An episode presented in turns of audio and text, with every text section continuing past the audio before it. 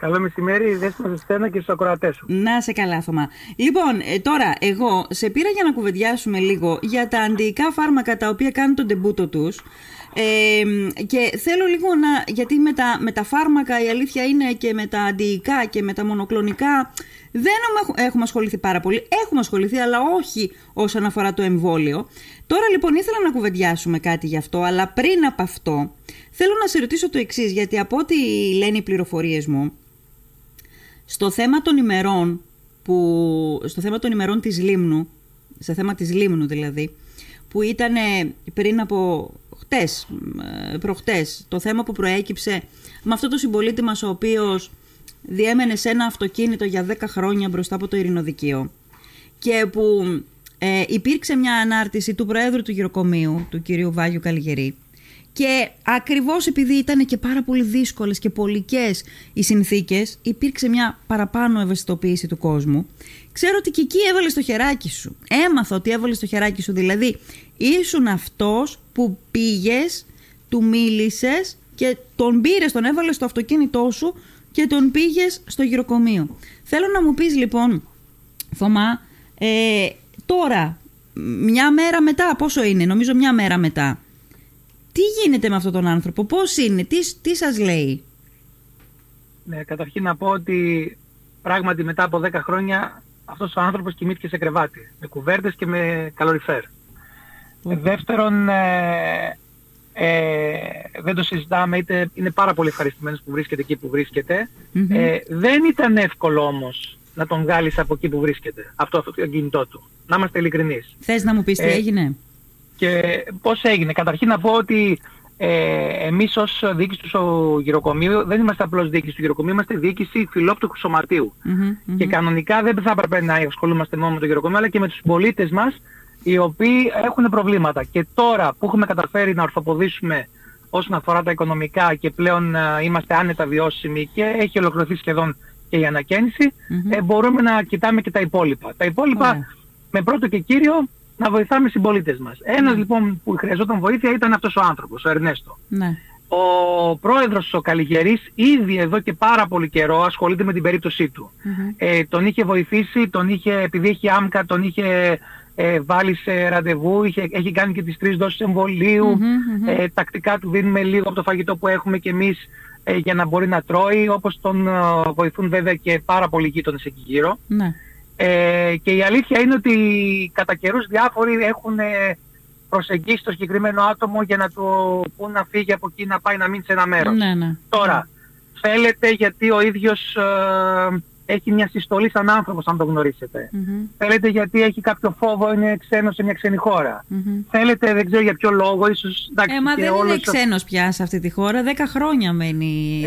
το συμπονώ γιατί στη Λίμνο είναι όσο είμαι και εγώ πλέον. Δηλαδή είμαστε τον ίδιο, μόνο που εγώ δεν κοιμάμαι στο αυτοκίνητο, ενώ ο καημένος αυτός είναι... και πάντως δεν ήταν όντως, δηλαδή υπήρχε μια δυσκολία. Προχτές ο Καλλιγερίς ανέβασε αυτή την ανάρτηση, όπου από ό,τι κατάλαβα δημιούργησε μεγάλη αίσθηση.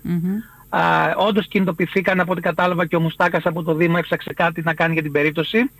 Χτες το μεσημέρι έφτασε και σε μένα αυτή η ιστορία. Μου λέει ο Καλλιγερίς, επειδή εγώ ασχολούμαι με αυτόν όσον αφορά τα ιατρικά του, δηλαδή του δίνω συμβουλές με τα φάρμακά του κτλ. Μου λέει, επειδή εσένα σ' ακούει, μήπως μπορέσεις εσύ τουλάχιστον τον πείσεις. Το πήρα και λίγο πατριωτικά, είμαι και από τους ανθρώπους, ξέρετε, που άμα βάλω κάτι στο μάτι θέλω να το πετυχαίνω. Πήγα εκεί απ' έξω από το τζάμι του και του είπα ξεκάθαρα ότι εγώ δεν θα φύγω από εδώ αν δεν σε πάρω με το αυτοκίνητο. Η αντίδρασή του ποια ήταν? Πάρα πολύ ευγενικά, στην αρχή μου είπα αυτά που λέει πάντα, ότι δεν πειράζει, καλά είμαι και εδώ, δεν χρειάζεται, μη σας επιβαρύνω, θα περάσει το κρύο, δεν είναι τίποτα, είχα και άλλα κρύα. Έβλεπε όμως ότι ήμουν πάρα πολύ επίμονος και τελικά δέχτηκε, μπήκε στο αυτοκίνητο, ήρθε στο γυροκομείο. Χθες ήταν και πολύ πιο κρύα ημέρα και ήταν τεράστια διαφορά με το που μπήκαμε μέσα. Πήγε στο θάλαμό του, έχουμε ένα χώρο ο οποίος τον διαμορφώσαμε σε θάλαμο με το κρεβάτι του, με το λουτρό του, με όλα. Κοιμήθηκε πάρα πολύ καλά. Η αντίδρασή του σήμερα το πρωί... Είναι και πλήρως εμβολιασμένος. Σήμερα το πρωί τον αφήσαμε να πάει να πάρει κάποια πράγματα από το... από το αυτοκίνητό του. Ναι. Να σας πω καταρχήν ότι ένας άνθρωπος ο οποίος έχει σώστας φρένας. Ναι. Ξεκάθαρα. Μπορείς να κάνεις πολύ καλή συζήτηση, mm-hmm. μιλάει καλά τα ελληνικά. Ναι. Είναι πάρα πολύ ευγενικός. Mm-hmm. Πάρα πολύ ευγενικός. Αυτό θα έλεγα. Έχει οικογένεια στην Ιγυρία με 2 παιδιά, όχι πολύ μεγάλα σε ηλικία. Α, ναι. Δηλαδή είναι παιδιά που τελειώνουν εφηβεία. Ναι. Αυτό που ζήτησε από τον πρόεδρο το πρωί είναι να βγω λίγο να πάω στο αυτοκίνητο. Ναι. Να πάρω τα γράμματα των παιδιών του. Συγκινούμε. Των παιδιών του, της οικογένειάς του. Ακριβώς.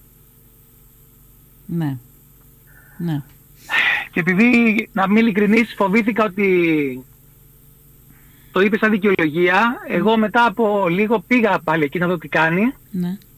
Και όντως είχε στα χέρια του, ξεχώριζε κάποια γράμματα. Η ιστορία... Χαίρομαι ότι για λίγο θα μπορέσουμε να του προσφέρουμε τη θαλπορή που του λείπει. Ναι. Χαίρομαι γιατί ελπίζω να του δημιουργήσουμε και το αίσθημα ότι μπορεί να αρχίσει να εμπιστεύεται ανθρώπους. Ναι. Και σιγά σιγά ο πρόεδρος, ο κ. Καλλιγερίς, έχει μεγάλα όνειρα. Αν μπορούσαμε να το φέρουμε και σε επαφή με την οικογένειά του κι άλλα. Ναι. Πιστεύω ότι το δύσκολο ήταν αυτό. Να τον φέρουμε κοντά σε άλλους ανθρώπους. Ξέρεις, Θωμά, και... επειδή είναι λίγο δύσκολη η διαχείριση αυτών των θεμάτων σε ένα ραδιόφωνο, γιατί δεν θέλω να κανιβαλίσουμε πουδενή και δεν θέλω να μπούμε και στα δικά του, του ανθρώπου. Με προσεκτικό τρόπο, θέλω λοιπόν να μας πεις ό,τι είναι δυνατόν να υποθεί. Για την ιστορία του. Όχι, επειδή ετοιμάζομαι να σε ρωτήσω κάτι γι' αυτό. Η ιστορία του, δηλαδή, έχει οικογένεια, μου λες. Έχει 2 παιδιά τα οποία τελειώνουν την εφηβεία. Πήγε να πάρει τα γράμματά τους, που σημαίνει ότι του λείπουνε. Ποια είναι η ιστορία της ζωής του? Να είμαι ειλικρινής, δεν έχουμε καθίσει να το ρωτήσουμε παραπάνω από όσα μας λέει. Σιγά σιγά, όταν δημιουργηθεί αυτός ο δεσμός που θα επιτρέψει να πει και κάτι παραπάνω, εμείς θα είμαστε εκεί να τον ακούσουμε, χωρίς, όπως είπες πολύ σωστά, να κανιβαλίσουμε τις στιγμές και να τον βοηθήσουμε στο βαθμό που μπορούμε να τον βοηθήσουμε. Ναι. Πάντως είναι ένας άνθρωπος πραγματικά, δηλαδή πολλοί σκέφτονται μα αυτός εκεί για να είναι θα έχει κάποιο πρόβλημα ή... δεν έχει κανένα πρόβλημα. Άμα μιλήσετε μαζί του είναι πάρα πολύ. Η ατάκα που μου είπες πριν από λίγο και που την λαμβάνω αυτή την εικόνα και από πολλούς που έχουν μιλήσει μαζί του, είναι συγκλονιστική, ότι δεν θέλω να σας επιβαρύνω, όχι ευχαριστώ, θα περάσουν οι δύσκολες μέρες, οι κρίσεις. -10 βαθμούς είχε προχθές και έμεινε στο αυτοκίνητο με -10 βαθμούς. Εκεί τη στιγμή όταν έμεινε έξω το παράθυρο και του είπα εγώ δεν φεύγω άμα δεν σε πάρω, σκέφτηκα και λίγο σαν γιατρός με την εξής έννοια, όχι τόσο με την έννοια του κρύου, αλλά εάν κάποιος ζει μέσα σε ένα πρόβλημα, έχει συνηθίσει να ζει με το πρόβλημα. Εμείς δεν πρέπει να πάμε να τον βγάλουμε αυτό το πρόβλημα, ακόμα και αν αυτός έχει μάθει να το διαχειρίζεται. Ακόμα και αν δεν καταλαβαίνει ότι είναι πρόβλημα. Ναι, δηλαδή ένα παιδί που έχει πρόβλημα με ουσίες, εγώ δεν θα πάω να το σώσω γιατί έχει μάθει να ζει με τις ουσίες.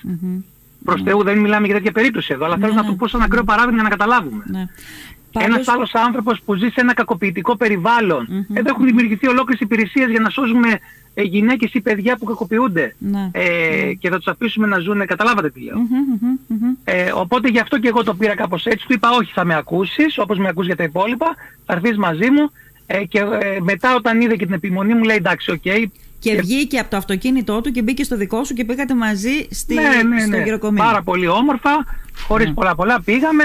Ήρθε και ο πρόεδρος από το σπίτι του επιτόπου, μόλις του είπα ότι πάμε το αυτοκίνητο τώρα από τη Χαρά. Χάρηκε πάρα πολύ. Και σας είπα, πέρασε ένα πολύ ωραίο ήσυχο ζεστό βράδυ πλέον. Να σε ρωτήσω κάτι. Πραγματικά, καταρχάς να πω ότι από ό,τι μας λένε και φίλοι ακροατές που επικοινωνούν μαζί μας, του είχαν προσφέρει και δουλειά, αλλά για τους δικούς του λόγους, όπως και είναι οι ίδιοι λόγοι προφανώς για τους οποίους δεν ήθελε να φύγει από το αυτοκίνητο, δεν δέχτηκε. Να το πούμε αυτό γιατί...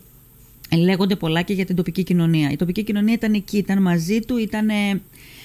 Βέβαια, το αποτέλεσμα πάντα είναι αυτό που μετράμε και είναι ότι 10 χρόνια είναι αυτός ο άνθρωπος μέσα σε ένα αμάξι. Τέλος πάντων, τώρα δεν κάνουμε δίκη προθέσεων, που δεν είναι, αλλά να σου πω το εξής, θέλω, ότι όταν αποκατασταθεί και περάσουν λίγες μέρες και συνηθίσει πια σε έναν άλλο τρόπο ζωής, αν αυτός ο άνθρωπος θέλει να έρθει σε επαφή με την οικογένειά του, να πάει εκείνος εκεί ή να έρθει η οικογένειά του εδώ.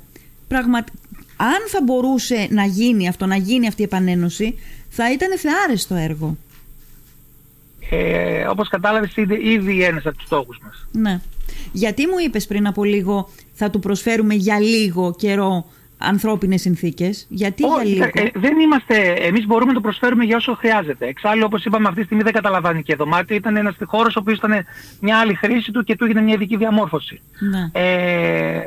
Εμείς έχουμε όλοι. Απλώς θεωρώ ότι επειδή ένας άνθρωπος που κατά τα άλλα είναι αυτοεξυπηρετούμενος, δεν έχει ανάγκη φροντίδας, ίσως να ζητήσει και να φύγει μετά. Μην ξεχνάμε ότι έχει μάθει να ζει μόνος του. Ήθελε να φύγει άραγε, ήθελε να φύγει. Ήθελε να πάει στην πατρίδα του, στην οικογένειά του. Πώς βρέθηκε εδώ επίσης? Παραδέσουνα, πραγματικά δεν ξέρω παραπάνω και δεν μπαίνουμε ακόμα στη διαδικασία να τον ρωτάμε, γιατί δεν θέλουμε να χαλάσουμε αυτό το ωραίο δεσμό που έχουμε δημιουργήσει. Ναι. Θέλουμε το σωματείο καλός Σαμαρίτης, δεν λέω πλέον το γυροκομείο όπως κατάλαβες, να το νιώσει ότι είναι οι άνθρωποι του, και όταν έχει πρόβλημα, όπως αποτάνθηκε προσωπικά στον κύριο Καλλιγερή για τα θέματα του εμβολιασμού κτλ, να αποτάσσεται σαν θεσμός πλέον στο σωματείο, για να τον βοηθούμε. Όπως και έχουμε σκοπό να κάνουμε και άλλα πράγματα και άλλες δράσεις σχετικά με αυτό το θέμα, όχι για το θέμα συγκεκριμένα του Ερνέστο, αλλά για το θέμα της φιλανθρωπίας, και ονομαζόμαστε καλός Σαμαρίτης.